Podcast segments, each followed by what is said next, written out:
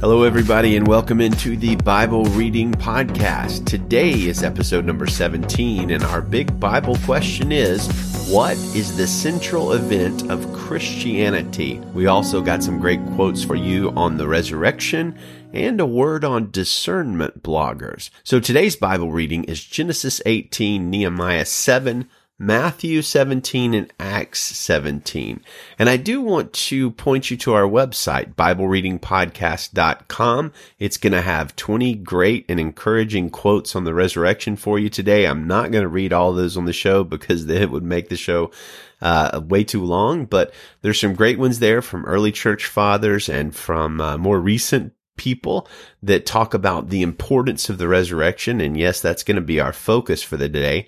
Uh, and again, BibleReadingPodcast.com is where you can find that every day. I make a blog post for the podcast episode, so you can look up anything you might have missed there.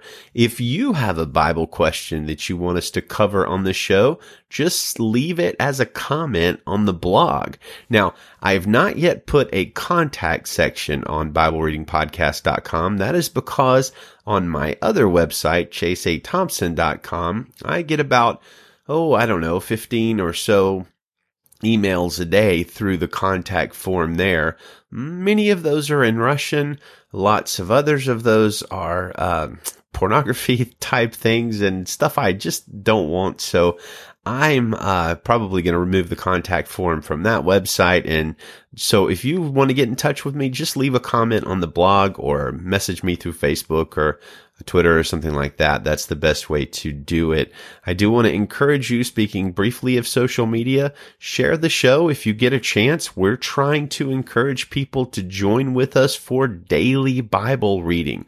This show is not about yearly Bible reading. It's about daily Bible reading. And we want to invite people to come along, pick up the word of God, learn from it, walk in it, obey it, follow it, and that can happen any day of the week. And the best way it happens is by word of mouth or by you sharing it on social media to reach other people. So today, once again, we are faced with several thick and significant scriptural passages.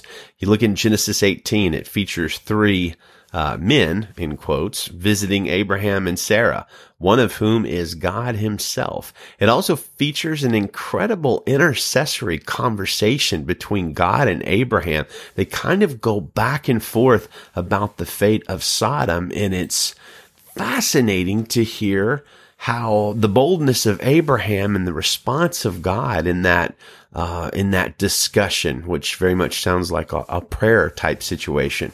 In Matthew 17, we see the transfiguration of Jesus and his meeting with Moses and Elijah high atop a mountain.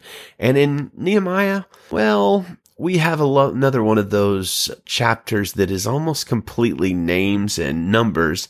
And I'm sure I'm going to just outright butcher several of those Hebrew names, but most especially Nepheshesam and Pakareth Hatzibim. Uh, I'm sure all our Hebrew listeners and Hebrew professors out there that listen to the show are cringing just to hear me say those names, but I'm trying my best. Our featured t- chapter today is going to be Acts chapter 17 because it is strongly focused on the resurrection.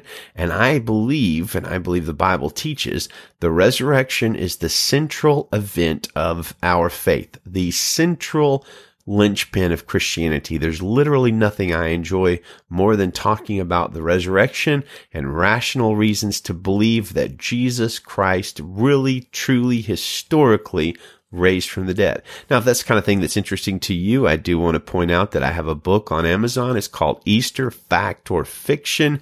20 reasons to believe that Jesus rose from the dead. Um, and you might want to go check that out. And, uh, it, it, like I said, it's available on Amazon. Let's get into our Bible passage today. Acts chapter 17, verse 1 in the Christian Standard Bible. After they passed through Amphipolis and Apollonia, they came to Thessalonica, where there was a Jewish synagogue. As usual, Paul went into the synagogue and on three Sabbath days reasoned with them from the scriptures, explaining and proving that it was necessary for the Messiah to suffer and rise from the dead. This Jesus I am proclaiming to you is the Messiah. Some of them were persuaded and joined Paul and Silas, including a large number of God fearing Greeks, as well as a number of the leading women. But the Jews became jealous, and they brought together some wicked men from the marketplace, formed a mob, and started a riot in the city. Attacking Jason's house, they searched for them to bring them out to the public assembly. When they did not find them, they dragged Jason and some of the brothers before the city officials, shouting, These men who have turned the world upside down have come here too, and Jason has welcomed them. They are all acting contrary to Caesar's decree, saying that there's another king, Jesus crowd and city officials who heard these things were very upset. After taking a security bond from Jason and the others, they released them. As soon as it was night, the brothers and sisters sent Paul and Silas away to Berea. Upon arrival, they went into the synagogue of the Jews. The people here were of more noble character than those in Thessalonica, since they received the word with eagerness and examined the scriptures daily to see if these things were so. Consequently, many of them believed, including a number of prominent Greek women as well as men.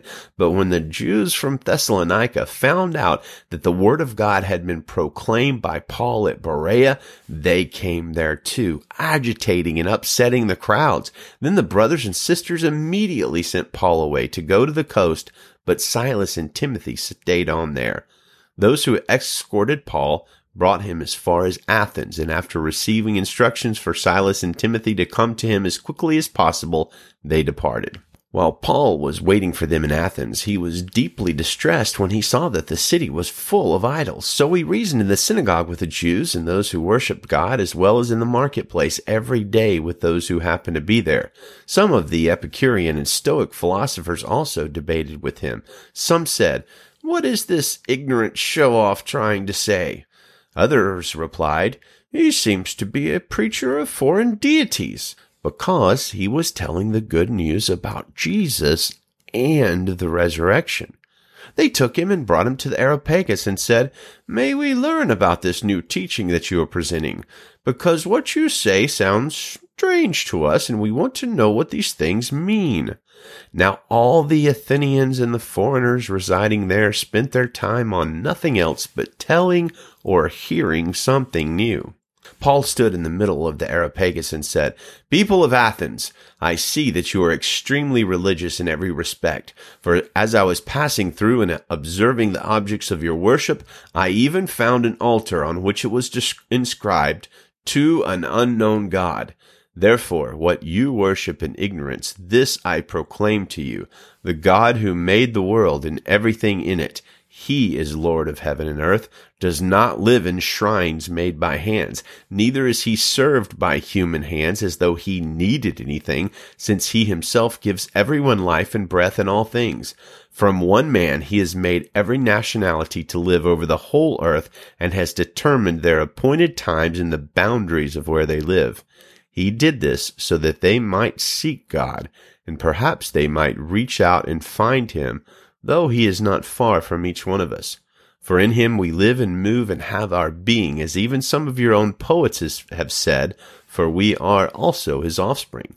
Since we are God's offspring, then, we shouldn't think that the divine nature is like gold or silver or stone, an image fashioned by human art and imagination. Therefore, having overlooked the times of ignorance, God now commands all people everywhere to repent, because he has set a day when he is going to judge the world in righteousness by the man he has appointed. He has provided proof of this to everyone by raising him from the dead. When they heard about the resurrection of the dead, some began to ridicule him, but others said, hmm, We'd like to hear you more about this. So Paul left their presence. However, some people joined him and believed, including Dionysius the Areopagite, a woman named Damaris, and others with them. Great passage, Acts 17. So many wonderful episodes and things that happen here. I would be remiss not to mention the noble Bereans who eagerly received God's word through Paul and search the Word of God daily to confirm the teachings of Paul. For this response, Paul commends them as of more noble character than the Thessalonians. No offense, Thessalonians. Many online ministries, often called discernment ministries or discernment blogs or things like that, They've sought to emulate these noble Bereans by evaluating the teaching of many Bible teachers and judging whether or not that teaching lines up with the Bible. Here's the thing. That's great to a degree. As a pastor, I want the people in our church to search the scriptures, to know the scriptures, to follow the scriptures and to measure my teaching against the scriptures. I don't want them to take something I say as gospel truth. I want them to be in the Bible and I want them to hold the teaching of the Bible above my teaching in every case. Discernment is wonderful and biblical, but the Bereans eagerly heard the word. They did not have the posture of professional critics. They weren't hanging on Paul's words to judge them and then go and post on their blog or their website or whatever all the errors they perceived. They eagerly listened and then they confirmed the truth of Paul's teaching with the word, not as professional critics, but as eager listeners who valued the word of God. The body of Christ does not need people whose sole purpose is to watchdog and attack and tear down other ministries. People who spend all their time criticizing may not realize it, but they will slowly become monsters, worse than those they are criticizing. When you set yourself up as the judge and arbiter of all that is biblically orthodox, you're kind of assuming a position for yourself that is not really available in the Bible or in Christianity. So yes, Call people to passionately, call them passionately to biblical truth, but take care that you yourself don't violate God's commands on how to do so. And take care that you do not become a professional or a hobbyist criticizer. Rather, be an encourager. Be an exhorter. The world is way overpopulated with critics. We don't need more critics. We don't need more people who are just watchdogging every ministry out there. Look, I know some ministries that just, they raise money. They raise support. They get eyeballs on their blogs. And I don't hate blogs. I'm a blogger. I mean, that would be hypocritical of me to say that that's all wrong. But raising attention to yourself, raising funds by attacking other people who may be Christians or at least claim to be is dangerous. I'm not saying that we should just uh, live and let live essentially when it comes to the word of God because the fact is there are tons and tons and tons of false teachers out there. My goodness, almost every teacher you see on television with a huge crowd, I worry that they're not being faithful to the word of God, but they're doing a lot of sunshine pumping.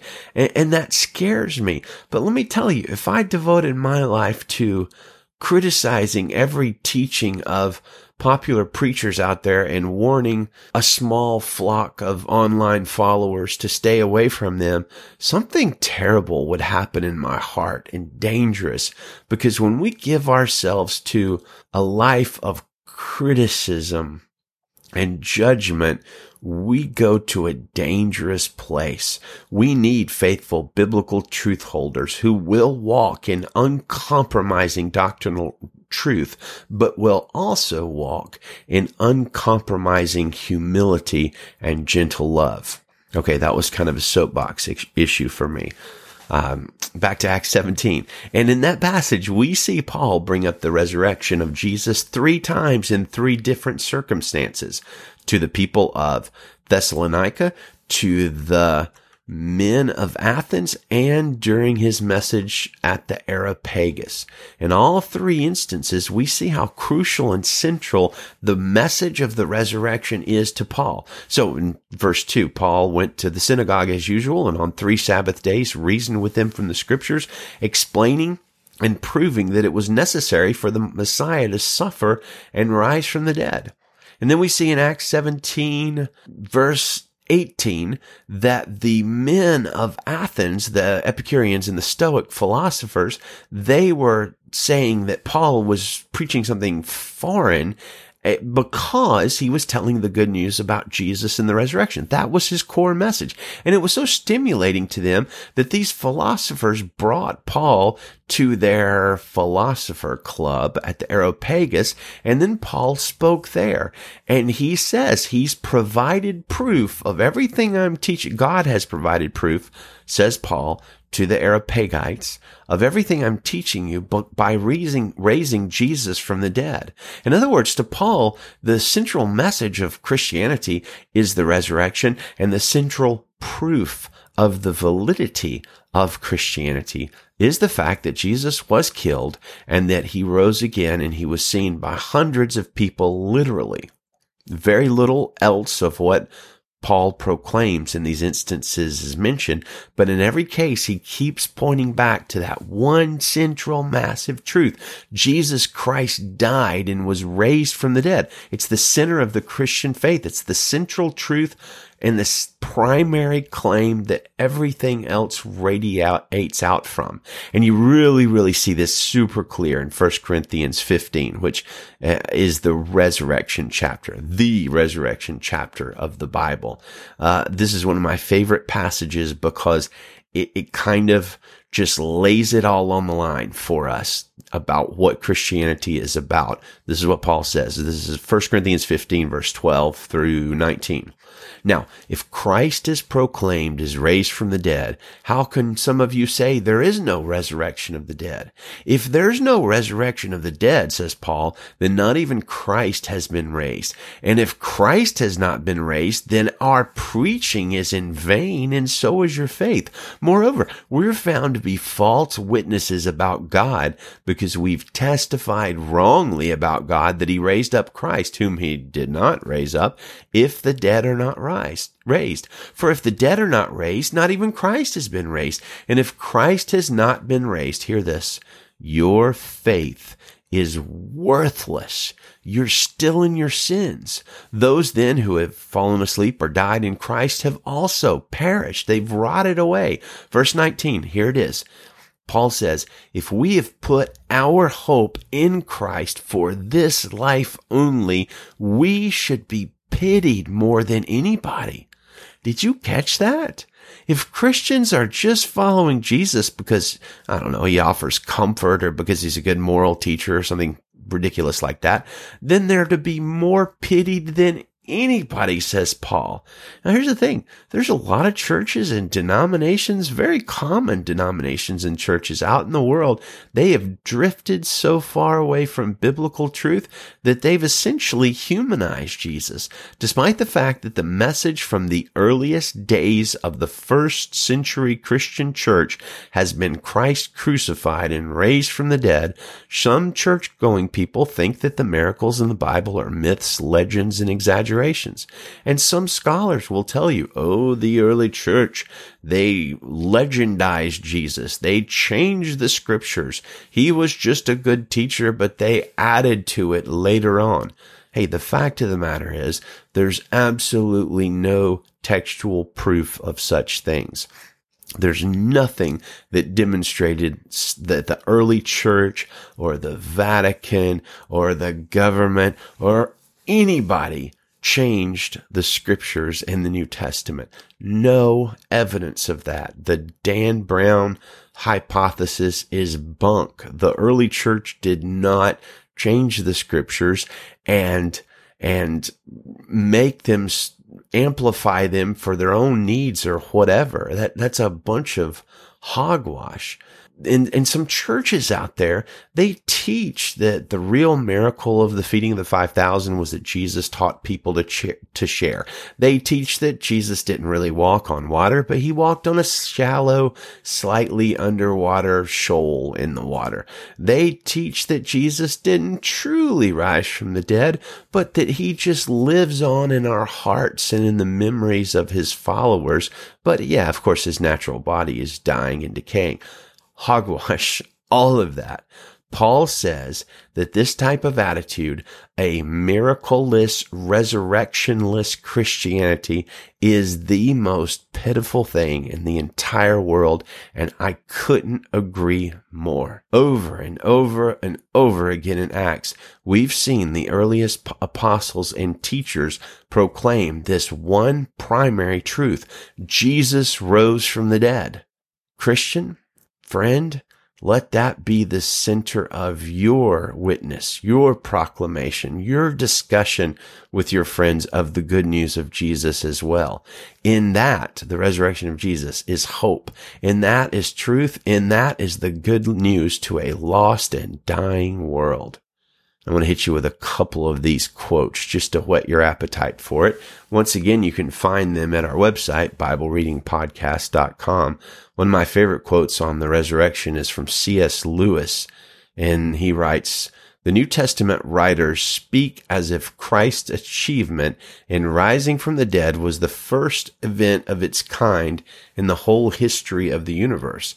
He is the quote, first fruits, the pioneer of life. He has forced open a door that has been locked since the death of the first man. He has met, fought, and beaten the king of death. Everything is different because he has done so. This is the beginning of the new creation. A new chapter in cosmic history has opened. Another great quote is from Augustine, writing in the late 300s, early 400s. He died, says Augustine of Jesus, but he vanquished death. In himself, he put an end to what we feared. He took it upon himself and he vanquished it. As a mighty hunter, he captured and slew the lion. Where is death? Seek it in Christ, for it exists no longer, but it did exist and now it's dead. O life, O death of death. Man, that's a great line. The death of death. Be of good heart, says Augustine. Augustine, it will die in us also. What has taken place in our head will take place in his members. Death will die in us also. But when? At the end of the world, at the resurrection of the dead in which we believe and concerning which we do not doubt. So that's it. That's the core of our faith. That is everything. And I got to tell you, Uh, as often as I do this podcast, I'm going to take almost every opportunity possible to talk about the resurrection because that is our hope. That is our message. That is our joy. And it's so central and important. And I appreciate you allowing me that indulgence. Now let's go on to our other scriptures. This is Genesis chapter 18, verse 1 in the Christian Standard Bible. The Lord appeared to Abraham at the oaks of Mamre while he was sitting at the entrance of his tent during the heat of the day.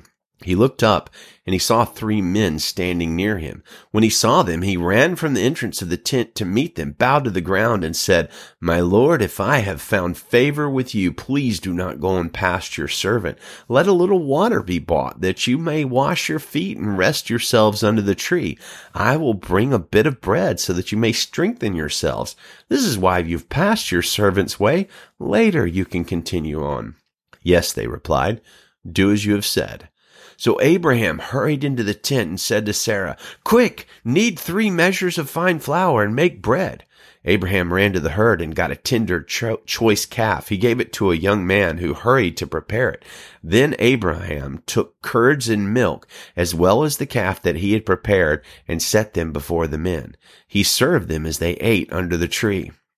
Where's your wife Sarah? They asked him. Oh, there in the tent, he answered.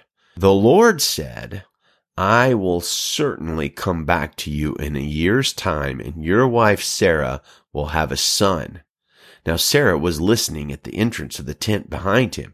Abraham and Sarah were old and getting on in years. Sarah had passed the age of childbearing, so she laughed to herself, After I'm worn out and my Lord is old, will I have delight? But the Lord asked Abraham, Why did Sarah laugh, saying, Can I really have a baby when I'm old? Is anything impossible for the Lord?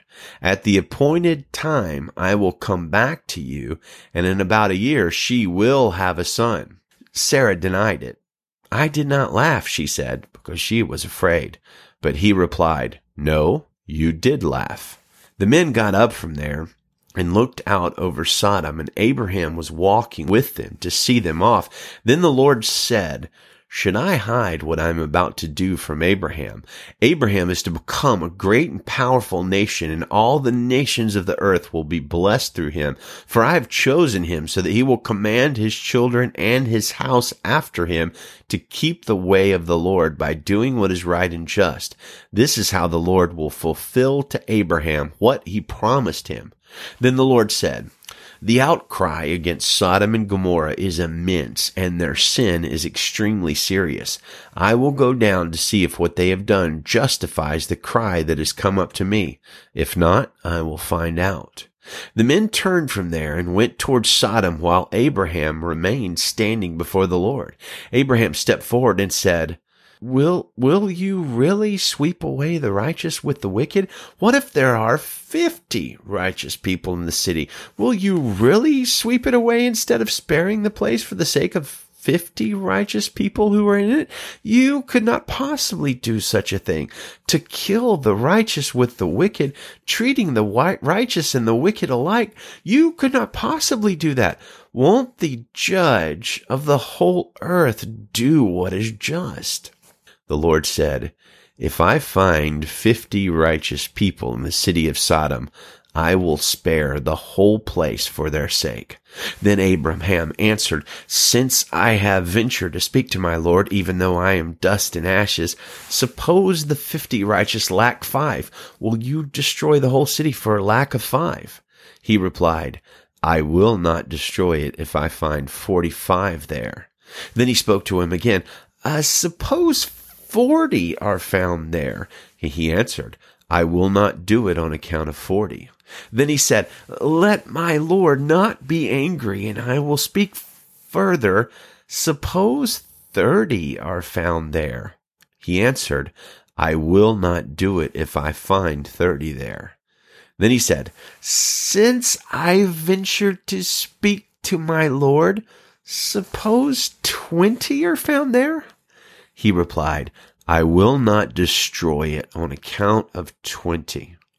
Then he said, Let not my Lord be angry, and I will speak uh, one more time. Suppose ten are found there. And he answered, I will not destroy it on account of ten. And when the Lord had finished speaking with Abraham, he departed, and Abraham returned to his place. Nehemiah chapter 7, verse 1. Heaven help me. When the wall had been rebuilt and I had the doors installed, the gatekeepers, singers, and Levites were appointed. Then I put my brother Hanani in charge of Jerusalem, along with Hananiah, commander of the fortress, because he was a faithful man who feared God more than most. I said to them, Do not open the gates of Jerusalem until the sun is hot, and let the doors be shut and securely fastened while the guards are on duty. Station the citizens of Jerusalem as guards, some at their posts and some at their homes homes. The city was large and spacious, but there were few people in it, and no houses had been built yet. Then my God put it in my mind to assemble the nobles, the officials, and the people to be registered by genealogy. I found the genealogical record of those who came back first, and I found the following written in it. These are the people of the province who went up among the captive exiles deported by King Nebuchadnezzar of Babylon. Each of them returned to Jerusalem and Judah to his own town. They came with Zerubbabel, Jeshua, Nehemiah, Azariah, Rahamiah, Nahamani, Nahamani, Mordecai, Bilshan, Mispereth, Bigvai, Nahum, and Baana. The number of Israelite men included Parosh's descendants, 2,172. Shephatiah's descendants, 372. Arah's descendants, 652. Pahath Moab's descendants, Jeshua and Joab's descendants, 2,818. Elam's descendants, 1,254. Zattu's descendants, 845. Zaccai's descendants, 760. Binnui's descendants, 648. Bebi's descendants, 628. Azgad's descendants, 2,322. Adonikam's descendants, 667. Bigvai's descendants, 2,067. Adin's descendants, 655.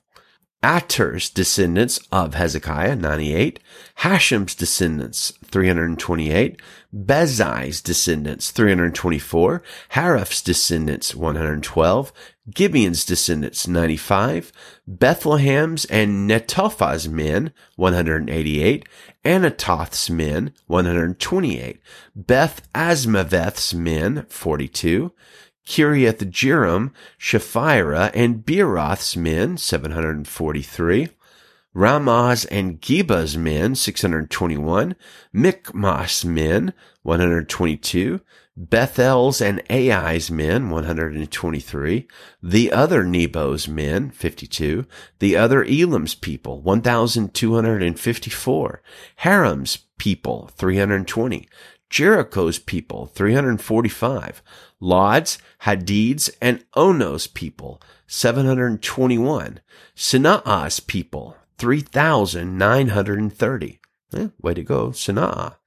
The priests included Jedaiah's descendants of the house of Jeshua, 973, Immer's descendants, 1052, Pashhur's descendants, 1247, Harim's descendants, 1017. The Levites included Jeshua's descendants of Kadmiel, Hodevah's descendants, 74. The singers included Asaph's descendants, 148. The gatekeepers included Shallum's descendants, Ater's descendants, Talmon's descendants, Akkub's descendants, Hatita's descendants, Shobai's descendants, 138. The temple servants included Ziha's descendants, Hasupha's descendants, Tabbaoth's descendants, Keros's descendants, Sia's descendants, Padon's descendants, Lebanon's descendants, Hagaba's descendants, Shalmai's descendants, Hanan's descendants, Giddel's descendants, Gahar's descendants, Reaiah's descendants, Rezin's descendants, Nekoda's descendants, Getzam's descendants, Utsah's descendants, Paseah's descendants, Besai's descendants, Meunim's descendants, Nephushesim's descendants, Babkuk's descendants, Hakupha's descendants, Harhur's descendants, Bazlith's descendants, Mehida's descendants, Harsha's descendants, Barkos's descendants, Sisera's descendants, Temah's descendants, Neziah's descendants, Hatipha's descendants. Hmm. The descendants of Solomon's servants included Sotai's descendants, Sophereth's descendants, Perida's descendants, Jaala's descendants, Darkon's descendants, Giddel's descendants, Shephatiah's descendants, Hattil's descendants, Pokereth Hatzabiam's descendants, uh, Amon's descendants, all the temple servants, and the descendants of Solomon's servants, 392. The following are those who came from Tel Melah, Tel Harsha, Cherub, Addon, and Immer, but were unable to prove that their ancestral families and their lineage were Israelite.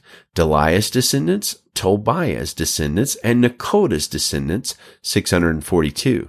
And from the priests, the descendants of Hobaiah, the descendants of Hakkoz, and the descendants of Barzillai, who had taken a wife from the daughters of Barzillai the Gileadite, and who bore their name. These searched for their entries in the genealogical records, but they could not be found, so they were disqualified from the priesthood. The governor ordered them not to eat the most holy things until there was a priest who could consult the Urim and Thummim. The whole combined assembly numbered 42,360, not including their 7,337 male and female servants, as well as their 245 male and female singers. They had 736 horses, 245 mules, 435 camels, and 6,720 donkeys. Some of the family heads contributed to the project. The governor gave 1,000 gold coins, 50 bowls, and 530 priestly garments to the treasury treasury. Some of the family heads gave 20,000 gold coins and 2,200 silver minas to the treasury for the project. The rest of the people gave 20,000 gold coins, 2,000 silver minas, and 67 priestly garments. The priests, Levites, gatekeepers, temple singers, some of the people, temple servants, and all Israel settled into their towns. When the seventh month came and the Israelites had settled into their towns, comma, and yes, that is where Nehemiah 6 ends. I'm sorry, Nehemiah 7. A very strange chapter distinction there. And that was 73 verses, my friends, and lots and lots and lots of fascinating Hebrew names and numbers. Matthew 17 verse 1. After six days, Jesus took Peter, James, and his brother John and led them up on a high mountain by themselves. He was transfigured in front of them, and his face shone like the sun. His clothes became as white as the light. Suddenly Moses and Elijah appeared to them, talking with them. Then Peter said to Jesus, Lord, it's good for us to be here. If you want, I'll set up uh, three shelters here for you. One for you, one for Moses, and one for Elijah. While he was still speaking, suddenly a bright cloud covered them, and a voice from the cloud said, This is my beloved Son, with whom I am well pleased. Listen to him. When the disciples heard this, they fell face down and were terrified. Jesus came up, touched them, and said, Get up, don't be afraid. When they looked up, they saw no one except Jesus alone. As they were coming down from the mountain, Jesus commanded them, Don't tell anyone about the vision until the Son of Man is raised from the dead. So the disciples asked him, Why then do the scribes say that Elijah must come first? Elijah is coming and will restore everything, he replied. But I tell you, Elijah is already come and they didn't recognize him. On the contrary, they did whatever they pleased to him. In the same way, the Son of Man is going to suffer at their hands. Then the disciples understood that he had spoken to them about John the Baptist. When they reached the crowd, a man approached and knelt before them. Lord, he said, have mercy on my son, because he has seizures and suffers terribly. He often falls into the fire and often into the water. I brought him to your disciples, but they couldn't heal him. Jesus replied, You unbelieving and perverse generation, how long will I be with you? How long must I put up with you? Bring him here to me. Then Jesus rebuked the demon and it came out of him. And from that moment, the boy was healed. Then the disciples approached Jesus privately and said, eh, why couldn't we drive it out? Because of your little faith, he told them. For truly I tell you, if you have the faith the size of a mustard seed, you will tell this mountain, move from here to there, and it will move. Nothing will be impossible for you. As they were gathering together in Galilee, Jesus told them, the Son of Man is going to be betrayed into the hands of men. They will kill him, and on the third day he will be raised up. And they were deeply distressed. When they came to Capernaum, those who collected the temple tax approached Peter and said, Doesn't your teacher pay the temple tax? Uh, yes, he said. When he went into the house, Jesus spoke to him first. What do you think, Simon? From whom do earthly kings collect tariffs or taxes? From their sons or from strangers? Um, from strangers, he said. Then the sons are free, Jesus told him. But, so we won't offend them, Go to the sea, cast in a fish hook, and take the first fish that you catch. When you open its mouth, you'll find a coin. Take it and give it to them for me and for you. Amen. That is the word of the Lord. I hope it is a blessing and an encouragement to you. We will be back tomorrow for episode number 18. Please share this with a friend, tell them about it, and check out the website, BibleReadingPodcast.com. And Godspeed to you.